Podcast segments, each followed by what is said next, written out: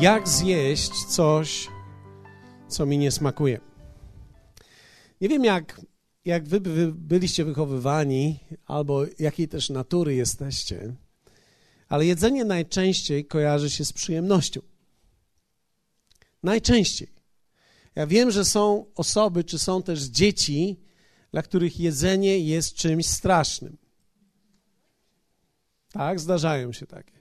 Ja do nich nie należałem. Nie należałem, jak widać zresztą. Dla mnie jedzenie kojarzy się z wielką przyjemnością i myślę, że kiedy przyglądamy się życiu, widzimy też, że oprócz tego, że jedzenie jest przyjemnością, jeśli człowiek zbyt bardzo pójdzie w stronę przyjemności, to szybciej odejdzie i krótsza będzie ta przyjemność. Czyli w życiu trzeba nauczyć się operować według celu, który mamy, a nie według upodobań. Dlatego, że jeśli pójdziemy tylko w stronę upodobania, to będziemy tak jak dzieci. Jeśli dzieci miałyby spisać sobie menu, co chciałyby zjeść, byłyby chrupki, chipsy, to byłoby na słono, później coś na słodko na deser, lody, a później jak się zasłodzą, z powrotem chipsy. Po środku do popicia cola, tak? A później znowu lód. Więc jeśli, jeśli dzieci miałyby wybierać sobie menu, miałyby problem. Okazuje się, że my jako rodzice, dając dzieciom dobre pożywienie, krzywdzimy je tak jakby. One patrzą, co dostają i zastanawiają się, dlaczego kanapka jest tak bardzo zielona w środku. Po co tyle sałaty? Wtedy oczywiście zastanawiają się, czy są królikami, że przecież powinno być dużo więcej tam szynki, kilka warstw, sera, tak? Ewentualnie jakaś sałata, jeśli trzeba już tak, prawda? Czasem moja żona, jak robi kanapki, one składają się z sałaty, sałaty, jeszcze raz sałaty i później ewentualnie, jak coś jest cienko pokrojone, może tam się znajdzie. I to przełożone jest teraz ostatnio chlebem własnej roboty. To jest bardzo ciekawe, ponieważ to jest chleb, który nie ma spulchniaczy, więc to też inaczej smakuje, inaczej go gryziesz, musisz mieć zęby. Hallelujah. Dobrze jest mieć zęby. Jeśli jadłeś zdrowo przez większość swojego życia, prawdopodobnie masz zęby. Tak? Jak jadłeś większość rzeczy ze spulchniaczami, może już nie masz. Kiedy człowiek działa według celu, musi dokonywać wyborów, które nie są dla niego przyjemne. I w pewnym sensie musi polubić nowy rodzaj diety. Czy człowiek jest w stanie polubić to, co jest niesmaczne? Tak. Jestem w stanie nawet polubić rzeczy, które na początku nie są smaczne. Czy ktoś z Was kiedyś przestał słodzić? Gdy przestałeś słodzić, na początku było to straszne. Ale po kilku dniach, gdy ktoś przez przypadek ci posłodził, na przykład twoja żona lub twój mąż, ponieważ nie wiedzieli, że nie słodzisz już i nagle wziąłeś łyka tej herbaty czy kawy mówisz, jakie to nie jest dobre. Jak coś, co smakowało ci przez wiele lat, nagle przestaje ci smakować i zaczynasz rozsmakowywać się w zupełnie nowym smaku. I okazuje się, że my w życiu dokonujemy pewnego rodzaju weryfikacji tego, co jest dla nas dobre, gdy dojrzewamy. Czyli zaczynamy nasze życie brać w nasze ręce i kiedy dojrzewamy, zaczynamy stosować w naszym życiu rzeczy, które nie są dla nas miłe, przyjemne. Wiecie, ćwiczenia nie są przyjemne na początku. Później stają się częścią Twojego życia i w pewien sposób jesteś przyzwyczajony swoim organizmem i swoim ciałem do tego i nie możesz bez tego funkcjonować. Czy mógłbyś przestać? Tak. Ale wiecie, kiedy ja nie biegam dwa dni z jakichś powodów, to zwróciłem uwagę, że zaczynam się jakoś kręcić dziwnie. I tak patrzę na zewnątrz i jak widzę, że nie pada i widzę, że jest powyżej zera, myślę sobie, pobiegłbym. Och, chciałbym się przebiec. Nie zawsze jest to możliwe, ale czuję, że mi tego brakuje. Czyli coś, co kiedyś było dla mnie cierpieniem strasznym, może stać się po pewnym czasie pewnego rodzaju przyjemnością. Więc człowiek jest w stanie przyjąć rzeczy, które nie są dla niego na początku wygodne, miłe, dobre. Dlatego też wierzę w to, że człowiek, gdy dojrzewa, zaczyna działać w swoim życiu bardziej według celu, a mniej według upodobań. Apostoł Paweł w liście do Filipian powiedział takie słowa, 3:7. Ale wszystko to mi było zyskiem, uznałem ze względu na Chrystusa za szkodę.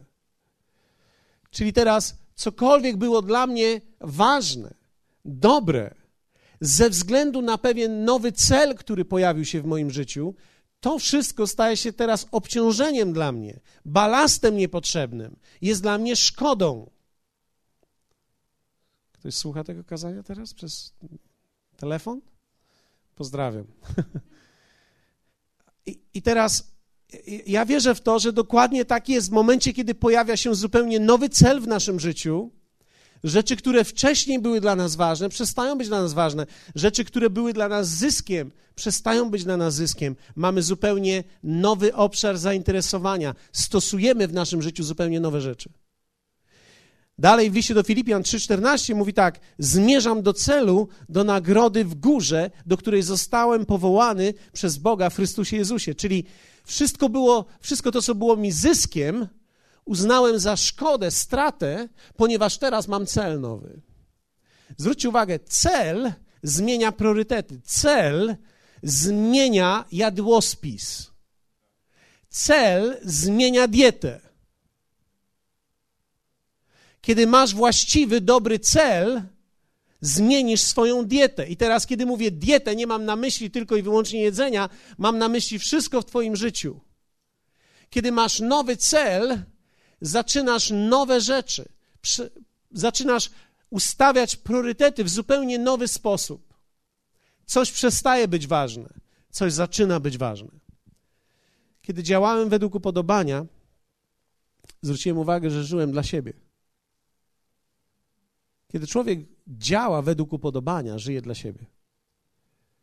I wtedy ja jestem, ja sam jestem priorytetem w życiu. Wiecie, nie chodzi o to, żeby zaprzeczyć sobie, czy swoim pragnieniom, czy też gardzić swoimi potrzebami. Nie. Ale raczej chodzi o to, aby zasiać siebie według Bożego celu w moim życiu. Czyli ja muszę odnaleźć nowy cel, muszę odnaleźć nową rzeczywistość, która mnie pociągnie i ona ukształtuje w nowy sposób moje życie.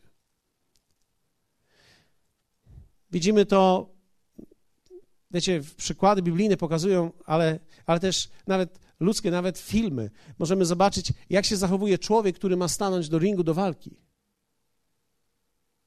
Zaczyna mieć nową dietę, zaczyna trenować, zaczyna zrzucać wagę, a jednocześnie nabierać mięśnie. Dlaczego? Ponieważ cel jest przed nim. Kiedy dzieci mają egzamin, zaczynają się uczyć. Nauka wtedy wygląda zupełnie inaczej, ponieważ nagle mają cel, one chcą zdać. One chcą wypaść dobrze. Kiedy chcesz wypaść dobrze, uczysz się lepiej. Kiedy, kiedy dziecko ma się uczyć tak po prostu i gdy nie ma celu wyraźnego, ono ma tendencję do tego, żeby pójść do kuchni, zrobić sobie kanapkę, po drodze zobaczyć, co jest w telewizji, przysiąść chwilę,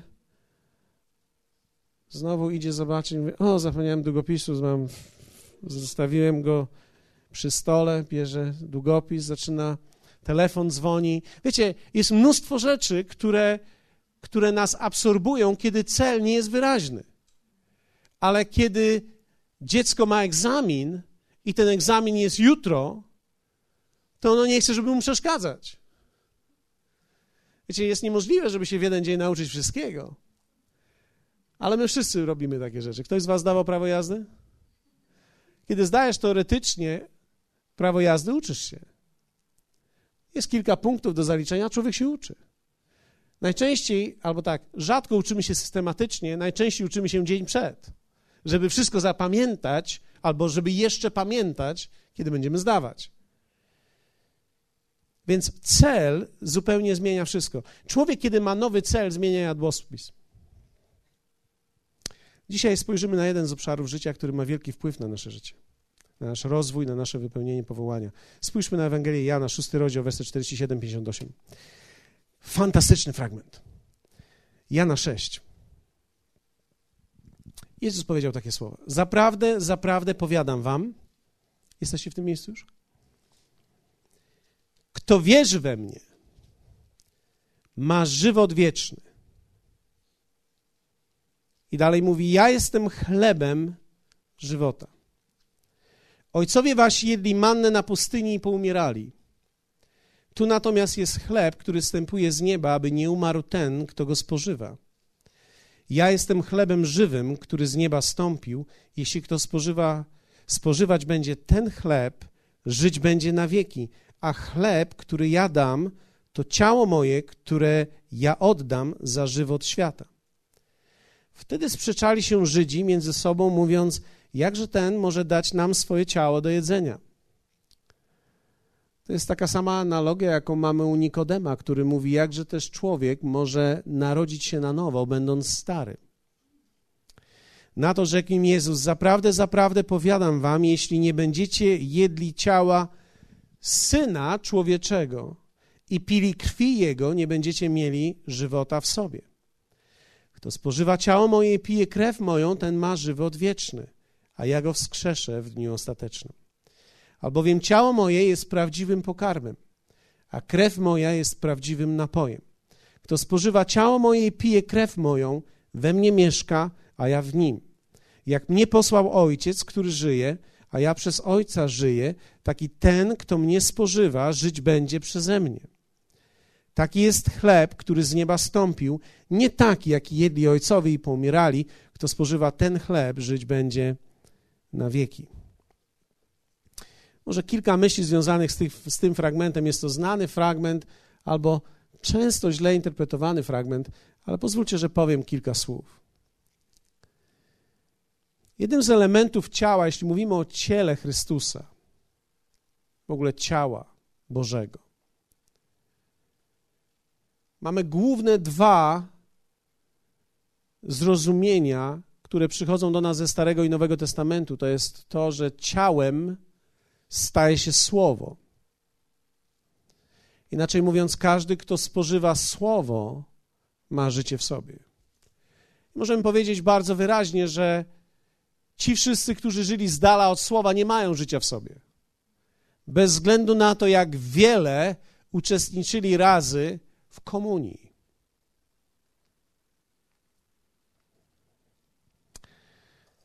Wiecie, jedną z rzeczy, jedną z odpowiedzialności, którą mam jako pastor, to jest mówić wam prawdę.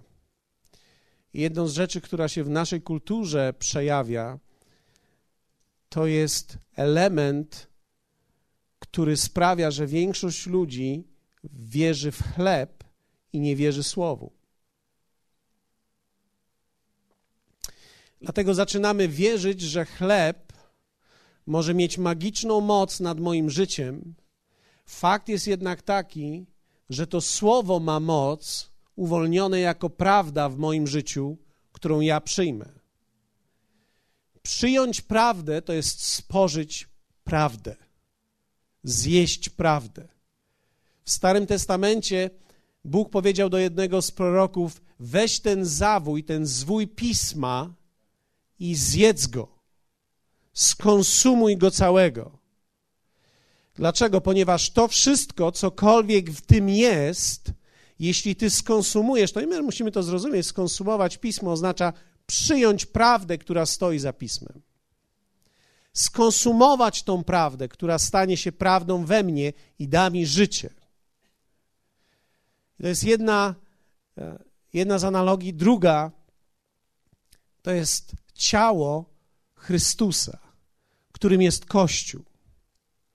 I teraz, jeśli ktoś z Was pamięta świątynię, albo e, jeśli ktoś z Was pamięta namiot Mojżesza, to będziecie pamiętali, że w miejscu świętym był świecznik i po prawej stronie chleby pokładne. Chleb i świecznik. Świecznik reprezentował dary duchowe. Natomiast chleb reprezentuje charakter Boży.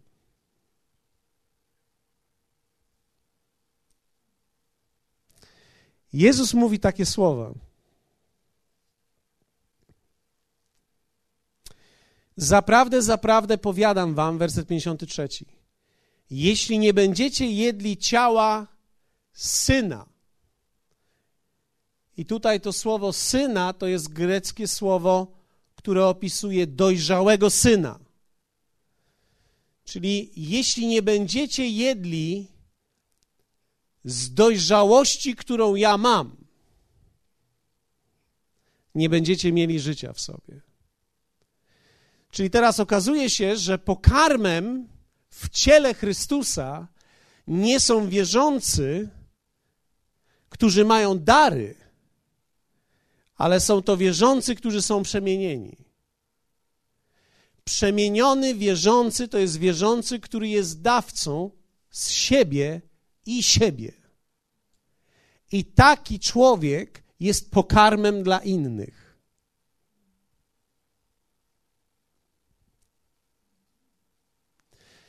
My nie karmimy się czyimś proroctwem. Ono nas buduje, ale możemy nakarmić się czyjąś dojrzałością.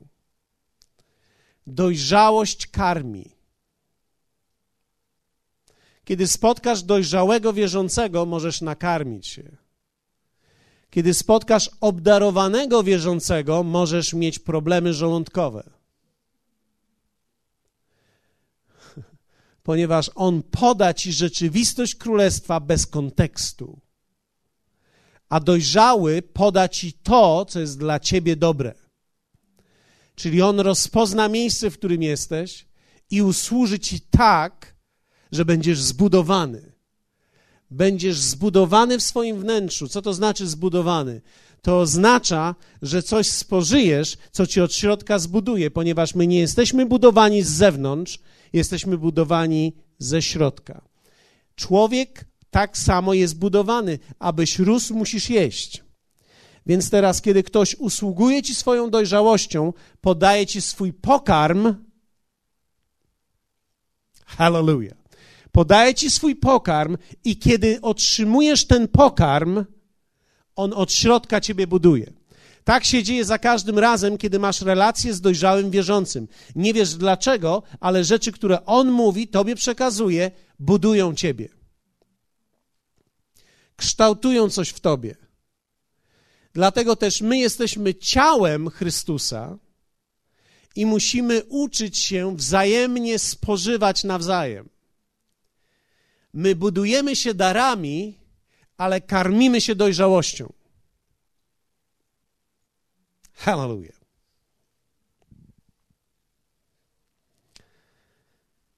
Jedną z rzeczy, którą chciałbym dzisiaj też podkreślić, jest to, co Jezus mówi: Zaprawdę, zaprawdę powiadam wam, kto wierzy we mnie, ma żywot wieczny. To słowo żywot to nie oznacza życie wieczne, ale oznacza obfity rodzaj życia zoe.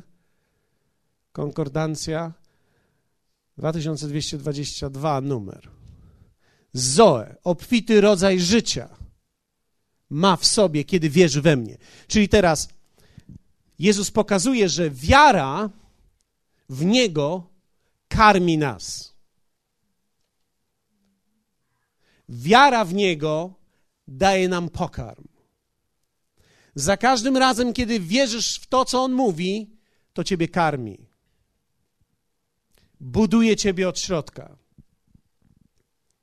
Jesteście ze mną? A więc zaprawdę, zaprawdę powiadam Wam, kto wierzy we mnie, ma życie wieczne.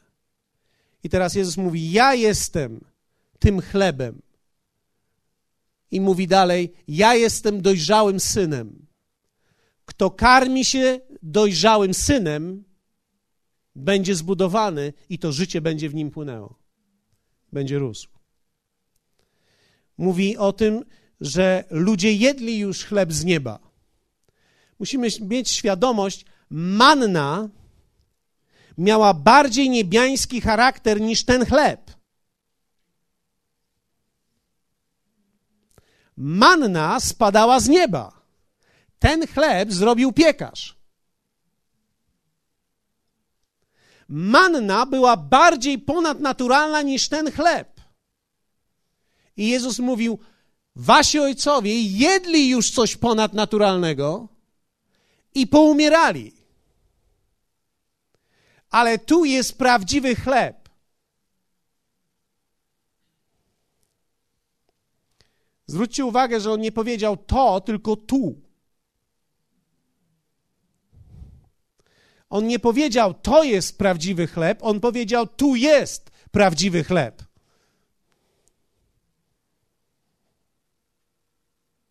Czyli nie to, tylko kto. Ten, kto tu jest. I jak możesz skorzystać i zjeść mnie? Uwierz w to, co ja mówię, ponieważ jestem dojrzałym synem. Kiedy uwierzysz dojrzałemu synowi, będziesz nakarmiony wewnątrz, i kiedy będziesz nakarmiony wewnątrz, będziesz zbudowany od środka. I będziesz miał płynące życie w sobie. Nie ma znaczenia, jak wiele zjesz tego chleba. Ma znaczenie, jak wiele uwierzysz w to, co on mówi. No i jeszcze zapomniałem dodać, że jeśli Twoja teologia jest inna, w porządku. Jeśli się ze mną nie zgadasz, to jest w porządku. My nigdy nie powinniśmy kłócić się na teologię, zawsze powinniśmy równoważyć owoce. Zestawiajmy nie fragmenty, zestawiajmy owoce życia.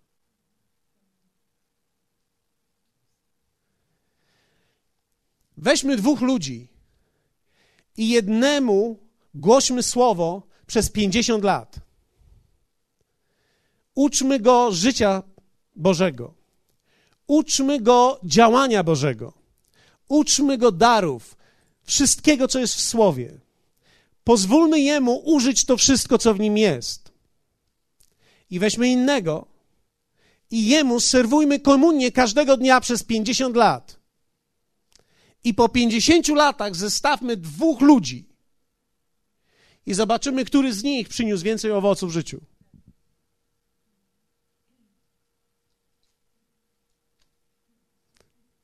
Halleluja. Ja wiem, że zbyt długo nam czekać, żeby zrobić ten eksperyment, ale może warto by było. Ktoś z Was się zgłasza na ochotnika? Ci, którzy mają poniżej 30, niech się zgłoszą. Musimy doczekać tego. Halleluja. Więc możemy powiedzieć w ten sposób, że tak naprawdę do końca chodzi tutaj o umiejętność przyjmowania tego słowa i rozpoznania dojrzałych wierzących, którzy są w stanie nakarmić mnie, dać mi pokarm, który daje prawdziwe życie, dać mi swój charakter. Dlatego mamy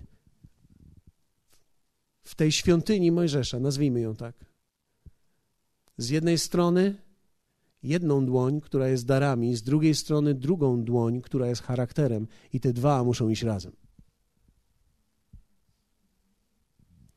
Z jednej strony dar, z drugiej strony charakter, i one muszą być zrównoważone.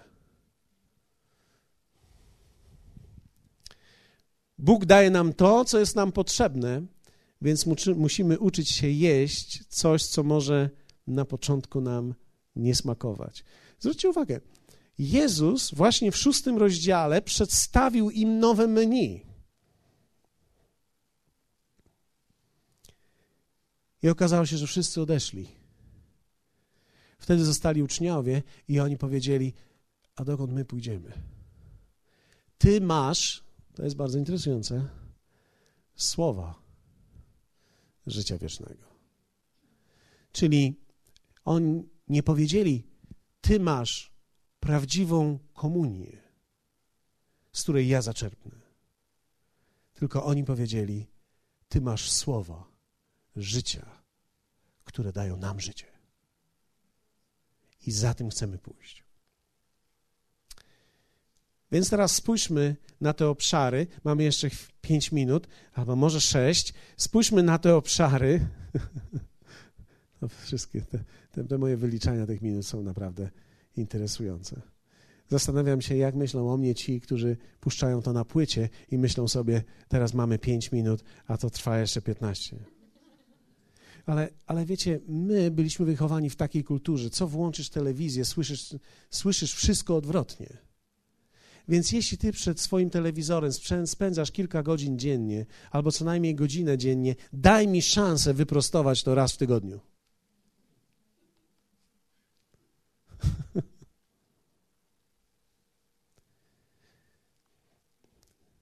Kilka obszarów, co musimy nauczyć się jeść, co jest inną menu. Pierwsze, muszę przyjąć nowe myśli do mojego życia. Nowe myśli. Powiedzmy razem to słowo nowe myśli. Prawda cię zdenerwuje, zanim cię uwolni. Ja nie chcę powiedzieć, że prawda cię odrzuci, bo to już jest decyzja serca. Ale prawda zawsze irytuje nas. Tworzy w nas poczucie dyskomfortu, ponieważ ona przeważnie wykracza poza to, co znamy. Więc kiedy prawda wykracza poza to, co znamy, zaczynamy czuć się źle. Zwróćcie uwagę, większość ludzi dzisiaj chodzi do kościoła z powodu poczucia bezpieczeństwa, a nie z powodu podążania za Bogiem. Dlatego są zadowoleni z tego, że się nic nie zmienia. Ponieważ zmiana jakakolwiek oznaczałaby, że musimy teraz przyjąć rzeczy, których wcześniej nie było. A więc muszę uczyć się przyjąć nowe myśli. W drugim Tymoteusza 3, 16, 17 jest wspaniały tekst. Apostoł Paweł napisał to i powiedział tak. Całe pismo, powiedzmy razem całe pismo. O jakim piśmie on mówił? O Słowie Bożym. Tak? W tym momencie, w tym momencie mówił o tekście Starego Testamentu. Całe pismo przez Boga jest natchnione i pożyteczne, teraz zobaczcie do czego? Do nauki. Nauka oznacza, że przyjmuje nową rzecz. Nie starą, nową. Moja córka ma teraz zadania z matematyki i musi uprościć takie coś, co się nazywa. Jak to się nazywa? Sumę algebraiczną. Więc teraz ona musi 2x minus 4x, musi zrobić z tego minus 2x. Ona wcześniej tego nigdy nie robiła. Inaczej mówiąc, kiedy masz się czegoś uczyć, dowiadujesz się rzeczy, których nie wiedziałeś, nie wiedziałeś, że one istnieją.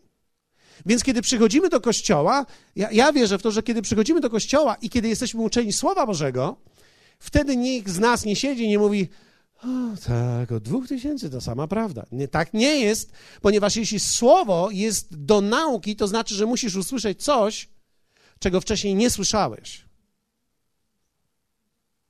Hallelujah. A więc to słowo jest potrzebne nam do nauki, czyli kiedy przychodzimy na takie spotkanie, szczególnie jak dzisiaj, kiedy uczymy się słowa, my wiemy o tym, że my się dowiemy albo usłyszymy coś, czego wcześniej nie słyszeliśmy. Może nawet jeśli słyszeliśmy ten tekst, to nie mieliśmy objawionej tej prawdy, i kiedy ta prawda jest nam objawiana, my słyszymy ją jakby po raz pierwszy.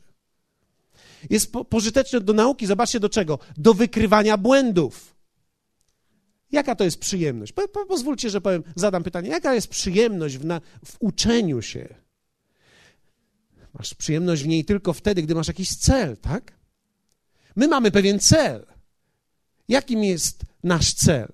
stać się tym wszystkim, kim On chciał, żebyśmy się stali, stać się dojrzałymi synami i córkami Bożymi. Dlatego, jeśli mam ten cel, będę chciał się uczyć.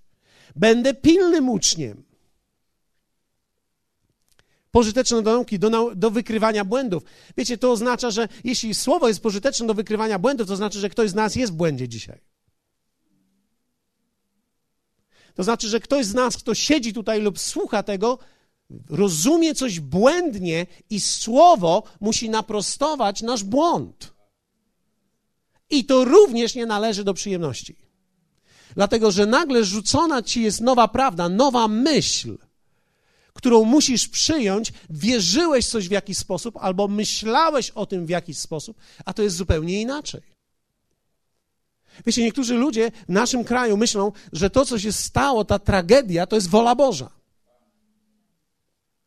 Że to był Bóg. Dzisiaj nawet słyszałem, że jeden z tych ludzi napisał w swoim, w swoim pamiętniku: Boże, prowadź mnie w czasie tej podróży. Więc skoro Bóg go prowadził w czasie tej podróży, to była wola Boża, że zginął, ponieważ Bóg go prowadził w czasie tej podróży. To nie jest prawdą.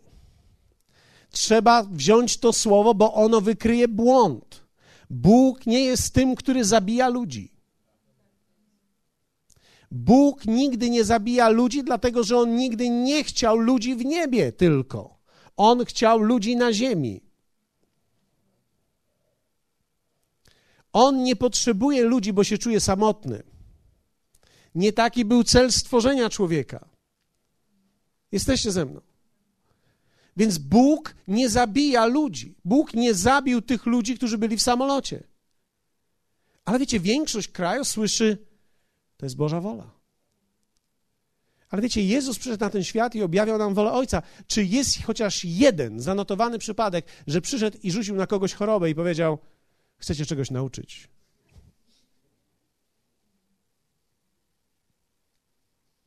Albo czy był taki moment, w którym Jezus podszedł do kogoś, złamał komuś rękę i powiedział: To cię nauczy pokory.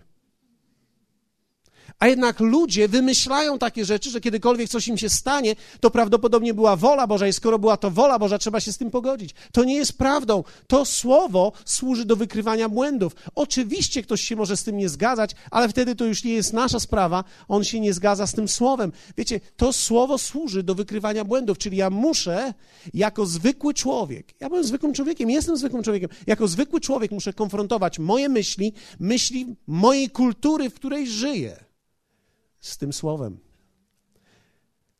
Cóż z tego, że cała Polska wierzy, że to była wola Boża? Jeśli to nie jest wola Boża zgodnie z tym słowem, to to nie jest wola Boża. I przyszedł taki moment w moim życiu, i być może przyjdzie również i w Twoim życiu, że kiedy usłyszysz to słowo i zobaczysz to słowo, przyjmiesz to i to wykryje błąd. I to nie chodzi o to, że drugi człowiek wykrywa twój błąd, tu chodzi o to, że ty zobaczysz to w świetle Bożym i widzisz to w nowy sposób i to wykryje twój błąd. Ty sam wykryjesz swój własny błąd. Muszę przyjąć nowe myśli. Do wykrywania błędów, do poprawy. A więc coś jest do poprawy w moim życiu. Słowo poprawić chce również moje życie. Do wychowywania jak wielu z Was wie o tym, że wychowywanie to dyscyplina. Słowo Boże narzuci na nas pewną nowy rodzaj dyscypliny, nowe myśli związane z tą dyscypliną. Do wychowywania sprawiedliwości. Aby człowiek Boży był doskonały, tu mamy słowo, ale dokładnie jest to słowo dojrzały. Abyś stał się taki jak Jezus, dojrzały.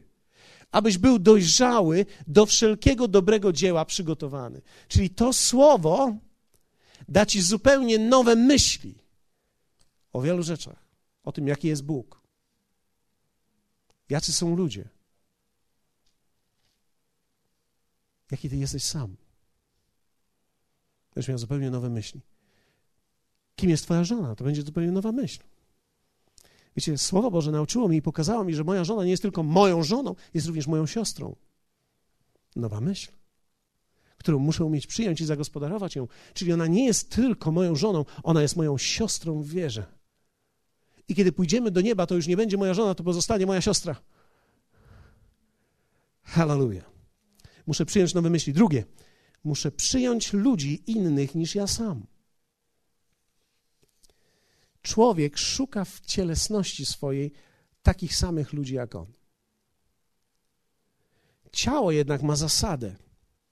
I tą zasadą jest to, co opisuje apostoł Paweł w liście do Koryntian, albowiem i ciało nie jest jednym członkiem, ale wieloma, jeśli by rzekła noga, ponieważ nie jestem ręką, nie należy do ciała, czy dlatego nie należy do ciała i tak dalej. Inaczej mówiąc, Bóg mówi do nas w tym słowie, że my jesteśmy wzajemnie dla siebie członkami, ale jesteśmy inni. A więc muszę nauczyć się przyjmować innych ludzi do mojego życia. Co to znaczy innych ludzi? Wiecie, ludzi, którzy inaczej myślą. Jesteście ze mną? Muszę szanować ludzi innych od siebie, bez względu na ich zasoby. Wiecie, ludzie łączą się zasobami.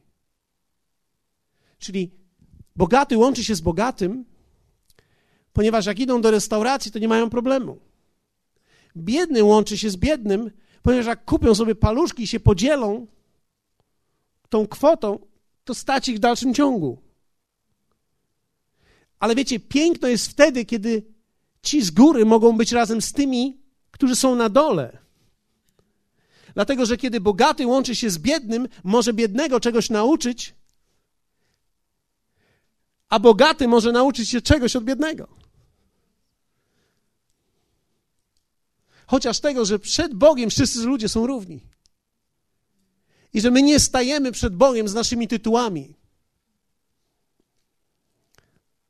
tak jak, to jest bardzo ciekawe, jak jeden, jak jeden z naszych polityków ostatnio, ja nie wchodzę w politykę, staram się nie wchodzić, ale jeden z naszych polityków mówi, że byłeś tu marszałkiem i pójdziesz do nieba, też będziesz marszałkiem. Pomyślałem sobie tak, wow, gdybyś dwa razy pomyślał, byłbyś geniuszem. My nie idziemy przed tron Boży z naszymi tytułami. Ja nie wchodzę, ja nie pójdę do nieba i nie powiem, pastor Paweł Godawa. Ja wchodzę jako dziecko Boże, Paweł. Podejdź tu, synu. Tytuły zostają tutaj. Szanuj ludzi bez względu na ich zasoby, bez względu na ich status społeczny, bez względu na ich wygląd. Szanuj inne poglądy w innych ludziach. Trzeba umieć słuchać odmienne zdanie, bez irytacji. Tak długo, jak się da.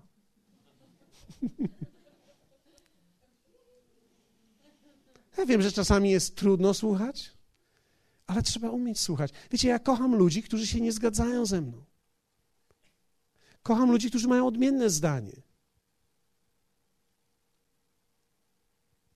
Wiecie, jeśli nie wytrzymujesz z kimś, kto ma odmienne zdanie, nie żeń się.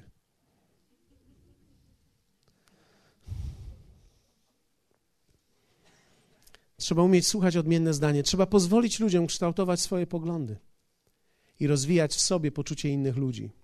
Jeśli masz wokół siebie tylko ludzi, którzy się zgadzają z tobą, będziesz zawsze słaby. Dlatego, że potrzebujesz ludzi, którzy rzucą tobie wyzwanie. I to nie dlatego, że celowo są w Twoim życiu, żeby zawsze Ci dokładać, bo to jest misja ich życia, ale dlatego, że po prostu myślą to, co myślą. Każdy człowiek ma prawo do swojej myśli. Czy ktoś z Was był kiedyś w błędzie? Moja żona mi mówi, że jestem w błędzie cały czas. Muszę przyjąć innych ludzi. Trzecie, muszę przyjąć niedogodne okoliczności. Wiecie, to jest coś, o czym nie mówiłem jeszcze, ale muszę powiedzieć Wam: nie ze wszystkim możesz walczyć. Będą takie okoliczności życia, które będziesz musiał zaakceptować i przyjąć. Nie oznacza to, że ze wszystkim muszę się pogodzić, ale muszę umieć rozpoznać to w moim sercu. Posłuchajcie, bo to, to jest bardzo ważne.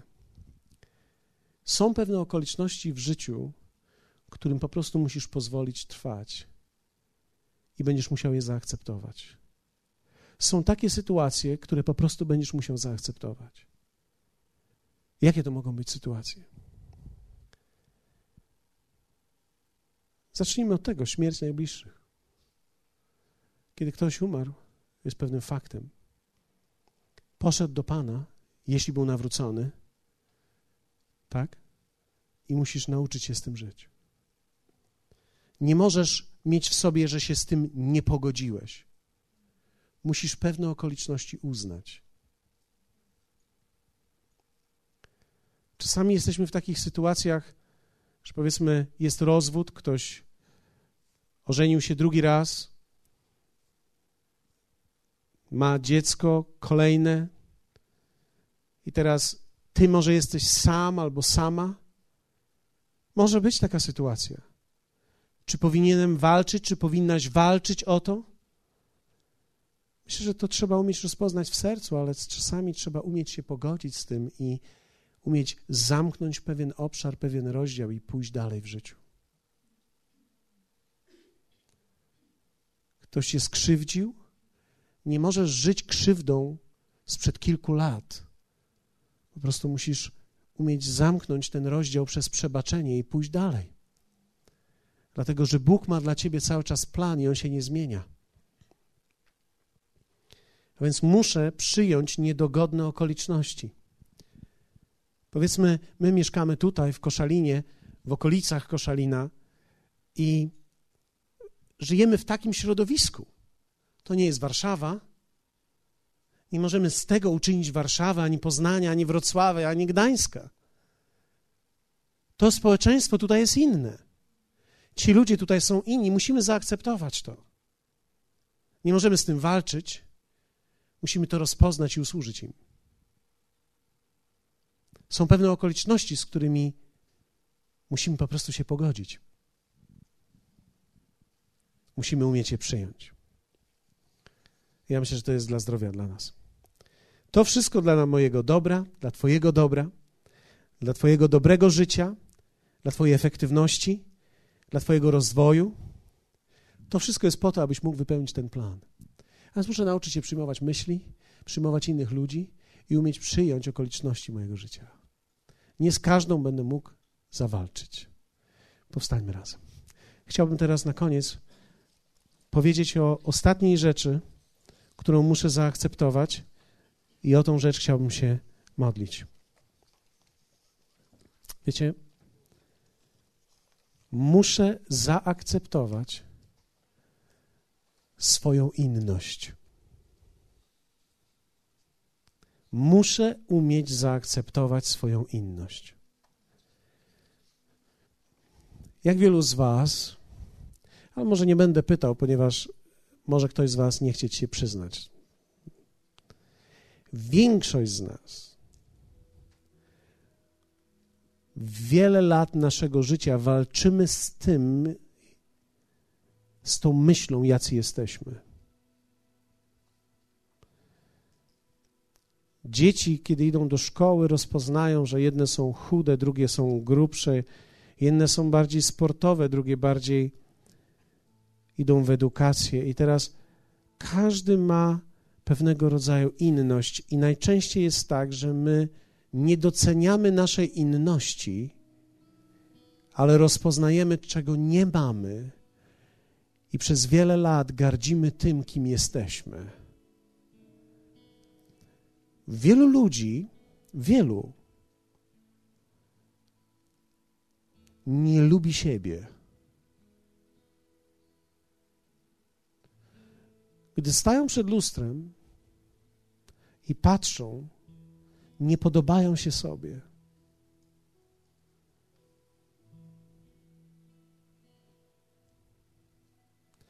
Wielu ludzi nie rozpoznało jeszcze swojego miejsca tutaj na ziemi, więc robią różne rzeczy, borykają się z różnymi rzeczami i może czasami nie zbudowali jeszcze niczego w swoim życiu i czują się dziwni, czują się nie na miejscu. Trzeba umieć zaakceptować siebie. Zaakceptować to, jak wyglądamy.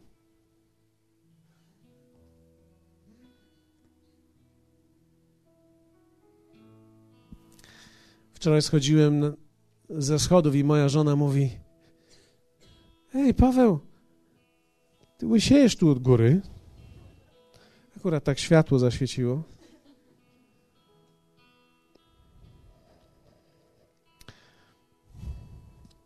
Prawdopodobnie jest to prawdą.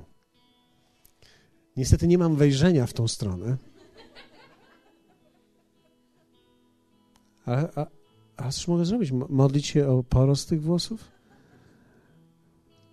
Ja nie jestem do końca pewny, jeśli chodzi o moją modlitwę, ponieważ mogą zacząć mi rosnąć, ale znowu nie tam, gdzie trzeba.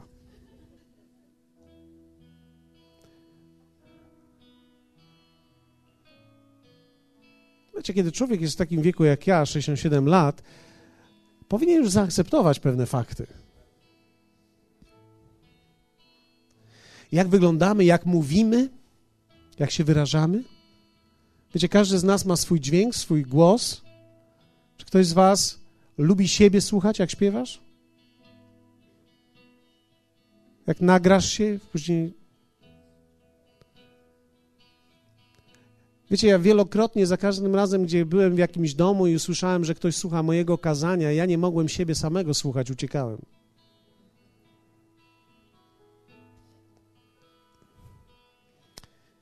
Jakie jest połączenie Twoich darów? Jesteś wyjątkową osobą, która, która ma taki zespół darów, który odróżnia Ciebie.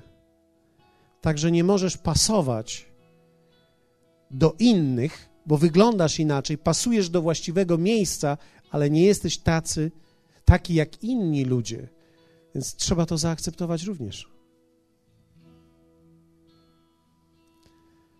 Są ludzie, którzy świetnie mówią, są świetnymi komunikatorami. Ale ja znam ludzi, którzy fantastycznie milczą. Kapitalnie.